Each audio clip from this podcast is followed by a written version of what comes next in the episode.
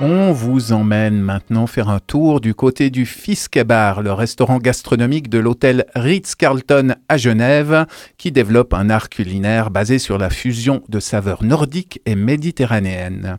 Lucie Eidenbenz a rencontré la chef de cuisine Francesca Fucci, une femme déterminée et passionnée ayant travaillé dans de nombreux établissements étoilés.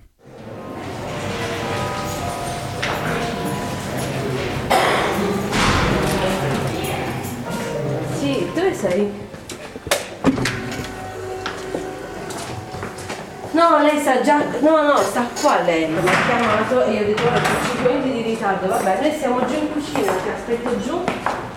Questa è la nostra cuisine. Bonjour, avec notre équipe, les deux cuisines sont là. Alors, j'ai commencé à travailler très jeune, à l'âge de treize ans.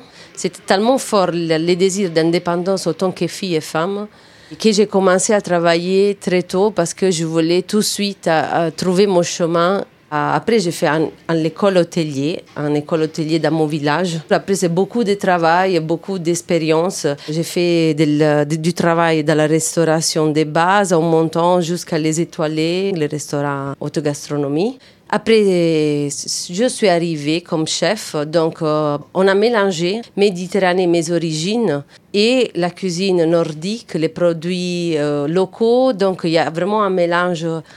Au final, le résultat, c'est un fusion. Moi, je dis que regarde à nord.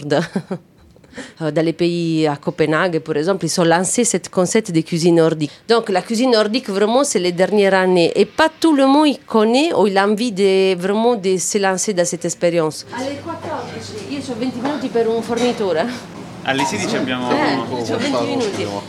Ok. Questa è la nostra cucina. Eh, ouais, sorry. Ça, c'est notre cuisine. C'est notre cuisine. On fait la, la mise en place. On a la partie du chaud, la partie du froid, le garde-manger. La, la base, c'est la pâtisserie. Et là, on fait toute la préparation. On est en train de faire la mise en place. Dans quelques heures, on a les services. J'aime bien la compétition parce que je pense que c'est une chose positive parce que ça peut donner, ça peut se faire sortir le mieux. Dans nous. J'essaie toujours euh, de donner le maximum de moi-même parce qu'en tête, j'ai toujours euh, l'objectif final, c'est les clients. Moi, je cuisine pour les clients. Ce n'est pas pour démontrer à quelqu'un que je suis capable et performant. Étoile, pas étoile, lui, là, ça, lui, là. L'autre. Je regarde vraiment, je me concentre à l'objectif, c'est que les personnes sont heureuses. Ils viennent au Fiskebar, ils doivent être heureuses, ils doivent sortir avec les sourires et un bon souvenir. Je ne veux pas être hypocrite parce que, comme tous les chefs, bien sûr, j'adorerais avoir une étoile parce que je pense que c'est une magnifique reconnaissance. Mais après, comme j'ai dit, si ça, si ça arrive, je ne me dois pas suicider.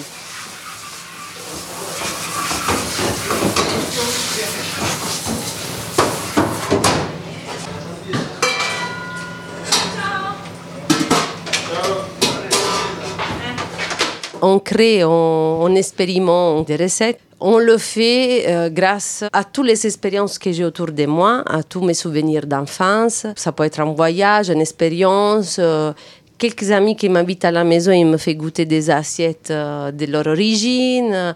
Et au-delà du goût, qui est bien sûr euh, primordial, il y a aussi la présentation qui joue un rôle euh, décisif. Je pense que le quatre-vingts pour cent, ça doit être le savoir.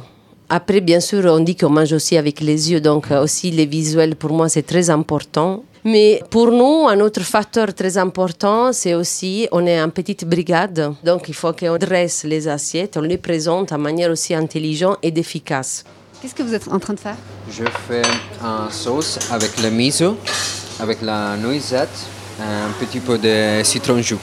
Je fais le, le jus de sanglier avec le céleri rave à côté et au-dessus de le céleri rave, j'ai mis cette sauce. Comment se déroule votre journée type de travail ? Déjà, c'est, un, c'est une journée, dès que j'ouvre les yeux, tombe comme ça, c'est douze cents kilomètres heure, c'est vitesse au maximum de début. J'arrive, la première partie, c'est coacher mes équipes, après, j'ai, ça dépend si j'ai beaucoup de réunions, si j'ai des rendez-vous, et après, c'est ça, je joue entre rendez-vous, réunion, qu'est-ce que c'est l'organisation et aussi la préparation. Et ici, on est dans votre petit bureau, dans la cuisine. Qu'est-ce, qu'est-ce qui se passe dans ce lieu ? Ben, quand vous regardez là, il y a les ordinateurs, donc tous les travails d'organisation. C'est vrai, c'est un métier compliqué, hein, parce que maintenant, c'est devenu très exigeant, parce qu'il faut être comptable, il faut être créative, il faut être à l'écoute des clients, il faut être aussi scientifique, un peu comprendre les notions des bases euh, de la chimie, qu'est-ce que ça passe en cuisine. Qu'est-ce que c'est, ça ?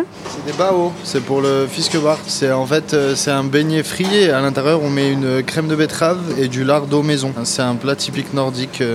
Par rapport à la starification de ce métier, je pense que c'est vrai, dans les dernières années, c'est, c'est beaucoup accentué. Je pense que sur un côté, c'est important. Et c'est un métier qui, de plus en plus, on donne valeur. Et quand même, c'est un métier dur. Et on est quand même, c'est un métier de service. Et donc, qu'on travaille pour les clients.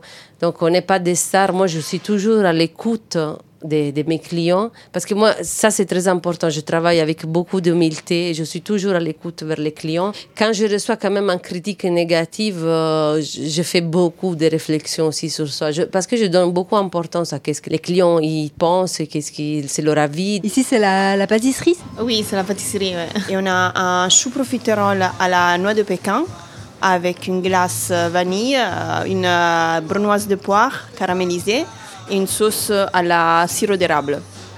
Ça donne envie.